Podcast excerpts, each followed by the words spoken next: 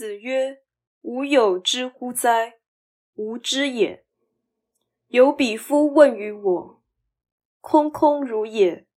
我叩其两端而结焉。”孔子说：“我真的有知识吗？我是无知的。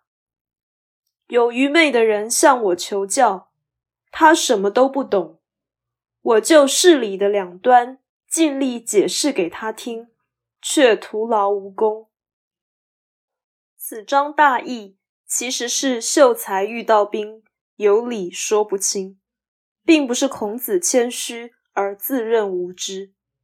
另外，孔子这句话也暗示教育不聪明的人的基本办法，这就是扣其两端而结。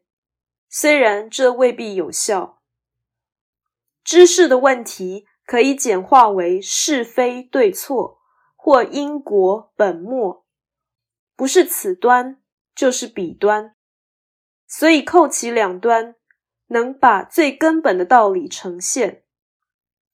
由此推论，可以涵盖全体，可以说是善尽开导的责任。虽然求知的成败与天资的优劣息息相关。后天的努力不能改造本质，因此圣人施教也不保证启蒙。孔子感慨自己无知，这毕竟是感慨凡人无知。无论如何，与谦虚没有关系。